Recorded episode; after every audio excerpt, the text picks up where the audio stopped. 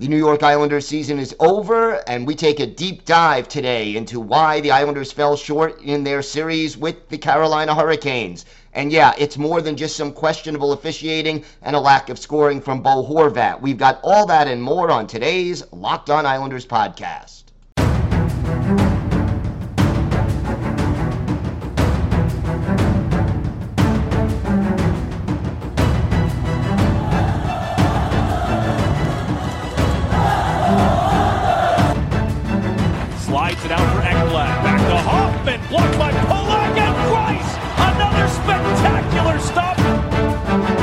Broussard tees it up and a save is made by Bobrovsky. Nelson. Barzal with the open net and he scores!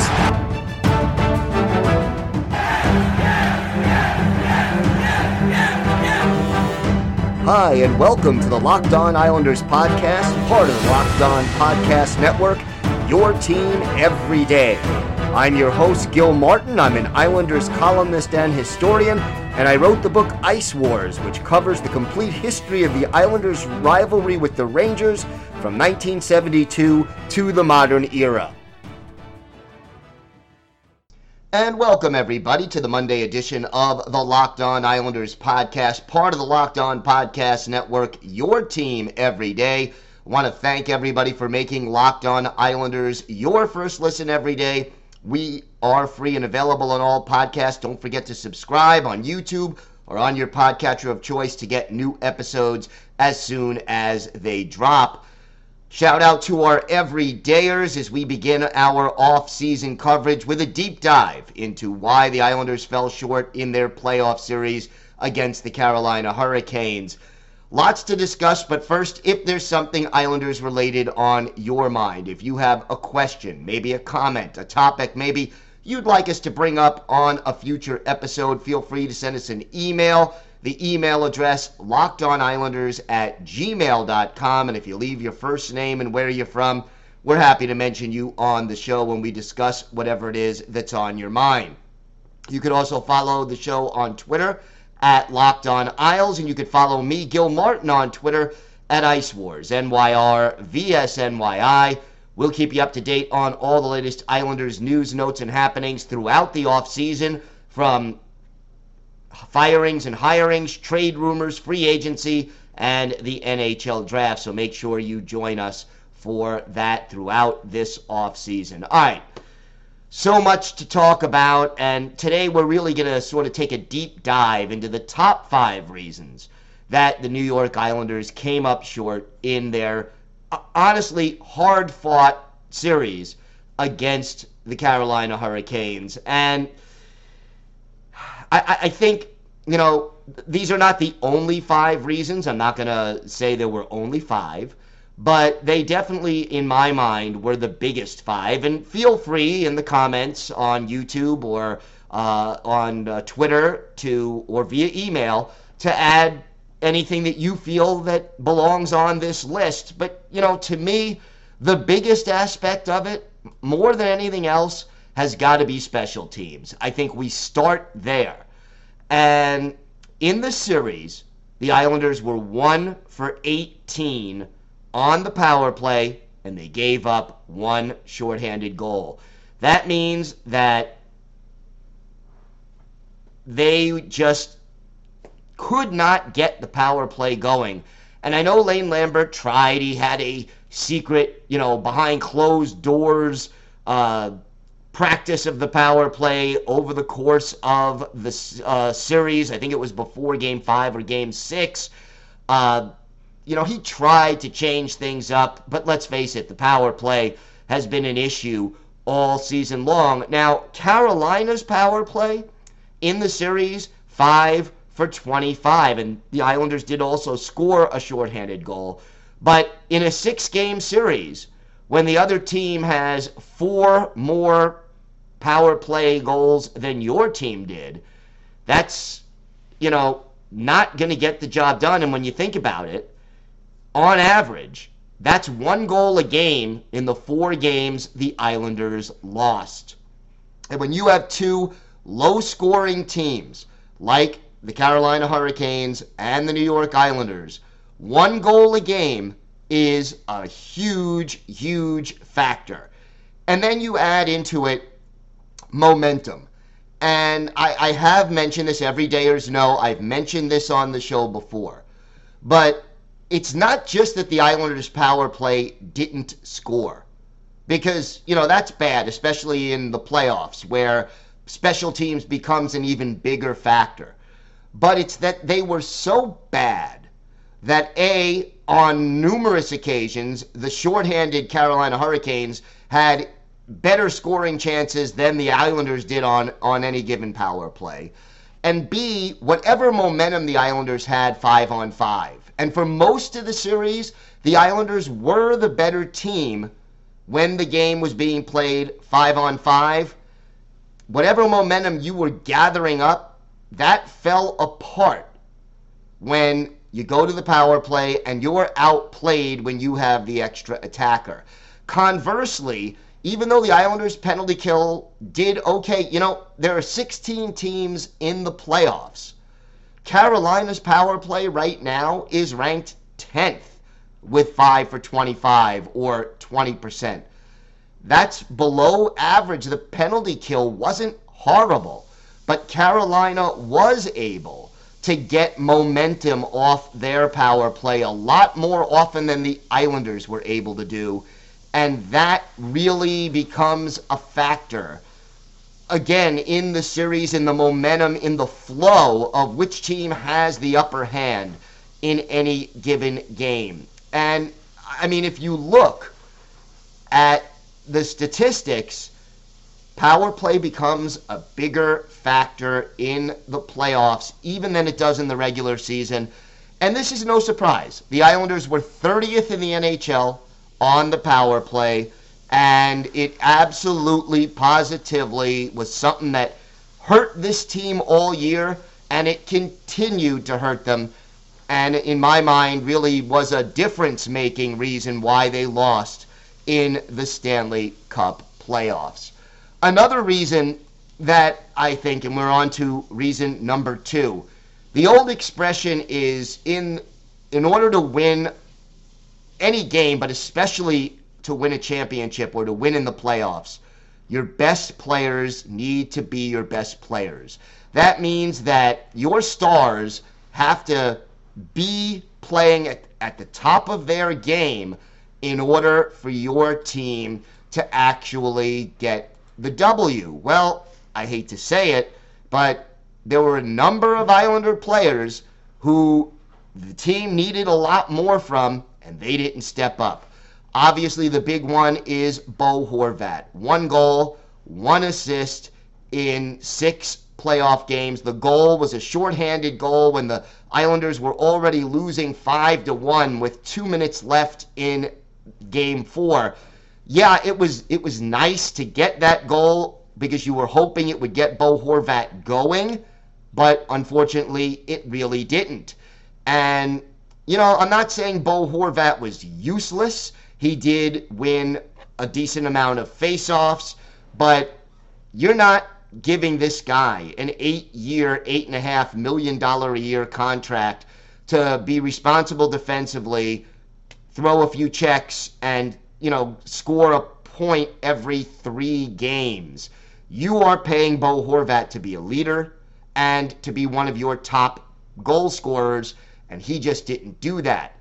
Add into the mix Anders Lee, who had one goal in six games, and that was his only point of the se- uh, of the series. Again, you need your best players to step up and be your best players in order to win in the playoffs. And, you know, those are only the two most flagrant examples. But overall, the Islanders did not get the production they needed from too many of those guys who are supposed to be the team's best players. And in the playoffs, that spells trouble. And look, it, at the end of the day, the New York Islanders were the underdogs in this series. They finished 20 points behind the Carolina Hurricanes in the standings for a reason. And in order to pull off the upset, you need your best players to step to the fore, and too many of them in this series were effectively shut down by the Carolina Hurricanes and just did not get the job done for the New York Islanders. All right, we've got a lot more to get to on today's show. We will talk about reasons three and four in our next segment as to why the Islanders did not end up winning this series. We've got that and a whole lot more still to come on today's Locked On Islanders podcast. Today's episode is brought to you by Athletic Greens. It's a product I literally use every day, AG1. Maybe you're like me, you want to be healthy and eat well, but it's always easier said than done. Well, that's no longer the case with AG1. With one delicious scoop of AG1 in a glass of water each day, you're absorbing 75 high quality vitamins, minerals, whole food whole food source superfoods, probiotics, and adaptogens to help you start your day right. And this special blend of ingredients supports your gut health, your nervous system, your immune system, energy, recovery, focus, and aging. All these things. And look, it costs less than $3 a day. You're investing in your health, and it's a lot cheaper than your cold brew habit. Right now, it's time to reclaim your health and arm your immune system with convenient daily nutrition. And to make it easy, Athletic Greens is going to give you a free one year supply of immune supporting vitamin D and five free travel packs with your first purchase. All you have to do is visit athleticgreens.com slash NHL network. Again, that's athleticgreens.com slash NHL network to take ownership over your health and pick up the ultimate daily nutritional insurance. So, moving on, the Islanders' next reason why they came up short. And uh, again, there's a lot of overlap between these reasons. I mean, clearly, the fact that your power play wasn't going, and because your best players tend to play on your power play, it also is more likely that your best players were not producing. So, again, there is overlap between some of these reasons. But to me, the third big reason the Islanders really only had one offensive line that was consistently producing points. Who led the Islanders forwards in scoring? Brock Nelson and Kyle Palmieri, who both had two goals and five points in six games. The other person on that line was Pierre Engvall, who had two points in six games, one goal and one assist. But Engvall was important to the process as far as his speed was concerned. And he, all three members of this line were plus four in the series. No other forward was better than a plus two, and only one other forward was a plus two in the series. So you had the Nelson Engvall Palmieri line basically producing five goals in six games, and then you know you got two goals basically from Horvat, Lee, and uh, you know that line.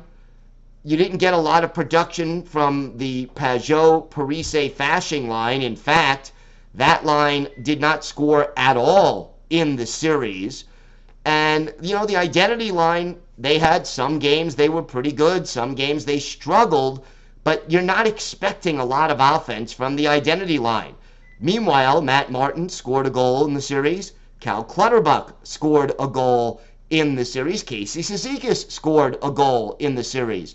So the fact that your fourth line had three goals, your third line had none, and your first line had two, again, you need balance because you and this basically happened in game six where yeah the nelson uh, engvall palmieri line created chances but didn't score no other line could step up and you got the one goal from cal clutterbuck but realistically one line going in the playoffs it is easy for the opposition especially when you don't have home ice advantage for them to put their best checking forwards on the ice against that one line and or their top defense pair, their shutdown defense pair on the ice against that, you know, those other lines. So it really you're not going to win without balance.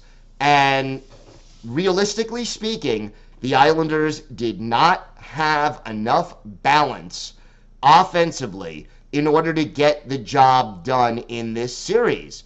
And it, it really was a, a, a big problem for this team.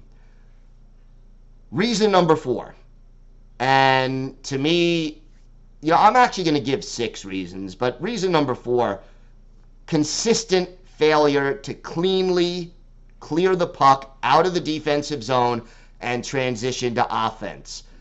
The Islanders struggled with this, especially in the games they lost, or even at times in the games they won. Remember the third period in game six. 13, 14, 15 minutes of that period seemed to be played in the Islanders' defensive zone. And part of it was trouble clearing the puck. I think Sebastian Aho and and uh, you know Aho was one player who was very guilty of having difficulty in that department, and then Noah Dobson was also guilty. Now they weren't the only two. Don't get me wrong. Certainly, Scott Mayfield had his moments, although I think overall he played pretty well. And even the Adam Pelech Ryan Pulock duo, which is the top defense pair, you know, they struggled clearing the zone at times too. And just overall, even the forwards, there were too many lost 50 50 puck battles in the defensive zone, too many turnovers, too many icings. I mean, how many times did the Islanders ice the puck because they couldn't clear the zone by passing it out, skating it out, or even properly chipping it out of the zone? overall, you know, that builds on itself. That becomes a bigger problem as a series drags on because A, when you ice the puck, you can't change up players, so you have tired players on the ice. And then B, uh, you also are starting the next faceoff in the defensive zone. So overall, that failure to clear the puck was definitely a part of the reason why the Islanders lost the series. And it's something this team, I think, was better at in the two years that they went to the conference final. Last year, they struggled with it, uh, in part because I think their defense was a little bit too slow. And, you know, I think no disrespect to Andy Greene or Zdeno Chara they were both very solid defensemen. Chara is a future Hall of Famer. Greene was a very good player for many, many years. But at that point in their careers, they were a little slow and had a little bit uh, of difficulty skating the puck out and getting the puck out. And it wasn't just them. But again, you know, the last two years, this year and last year, clearing the puck out of the defensive zone was a consistent problem for this team and it did come back and bit them in the course of this series. So, again, that's reasons three and four as to why the Islanders lost the series. And and look, I, I am not going to overlook the fact that the Carolina Hurricanes have an aggressive forecheck and the style of hockey they play is they clog up the neutral zone and they get on the man with the puck and that caused a lot of the turnovers. I give full marks to Carolina for making the Islanders struggle at getting the puck out of their zone. But that being said, you have to overcome that in order to win the series, and the Islanders did not get that job done. All right. We have got more to get to. Reasons five and six as to why the Islanders uh, did not win this series, plus our Islanders' birthday of the day. All that still to come on this episode of the Locked On Islanders podcast. So, reason five, which is the one that I wasn't originally going to list, and I'm going to just say it briefly because it doesn't require a lot of analysis. Reason five, I think, is there were some questionable calls by the officials, especially early in the series. And, you know, if you look at the power play opportunities in this series, Carolina had 25 chances, the Islanders had 18. That's a difference of seven chances, more than one a game over a six game series. Now, you could argue the Islanders wouldn't have scored a power play if you gave them 10 more chances, and you might be right about that. But again, it changes the momentum of a series. It changes the flow of the game, and the Islanders giving up seven more power play chances than they got definitely was a bit of a factor in this series. And some of the particular calls that we talked about, everydayers, you know about this last week uh, and the week before you know, some of those questionable calls definitely made a difference in some of those games. But again, there's always going to be questionable calls, and good teams, championship teams, overcome them and find a way to win hockey games, and the Islanders just couldn't do that. But, you know, that was just sort of an extra throw in. To me, the last reason is the biggest reason. I think reasons one through four are sort of specific things that happened in the series uh, reason five, just kind of related to that. But reason six, let's face it, the Carolina Hurricanes, even without three of their better offensive players, they were quite simply the better team on the ice throughout the majority of the series. And the fact of the matter is, this Islanders team, a team that finished nine games, uh, excuse me, 11 games over NHL 500, while the Hurricanes finished 31 games over NHL 500. There is a, a, simple talent gap on this team. This team is built to win on defense and goaltending, but they were 22nd in the league in goals scored, 30th in the league on the power play.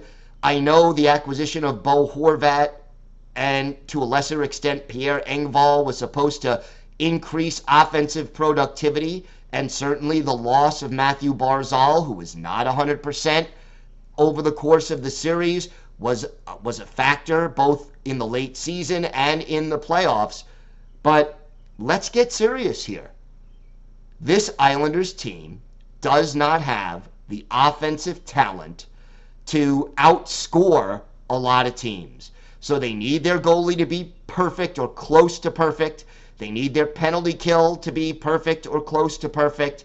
And they need to get enough timely scoring to somehow win 2 to 1, 3 to 2, 1 to nothing. They weren't going to get that, or they didn't get enough of that in this series. And that's the reason why I feel that big changes have to come to this roster. You look up and down the forward list. Brock Nelson, 30 and older. Anders Lee, J.G. Pageau, Zach Parise, Kyle Palmieri, Josh Bailey, uh, Martin, Clutterbuck. All these guys are over the age of 30. And, and so is Casey Cizikas for that matter. That is the majority of your forwards right now.